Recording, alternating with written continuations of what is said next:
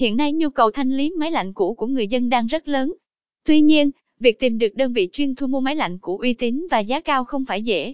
Nếu bạn vẫn đang băn khoăn không biết nên chọn địa chỉ nào thì hãy tham khảo ngay Điện lạnh Từ Tâm nhé.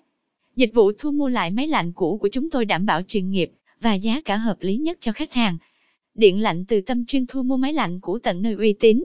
1. Vì sao nhu cầu thanh lý máy lạnh cũ lại tăng? 11 máy lạnh cũ bị hư hỏng. 12 máy lạnh cũ hao tốn điện năng.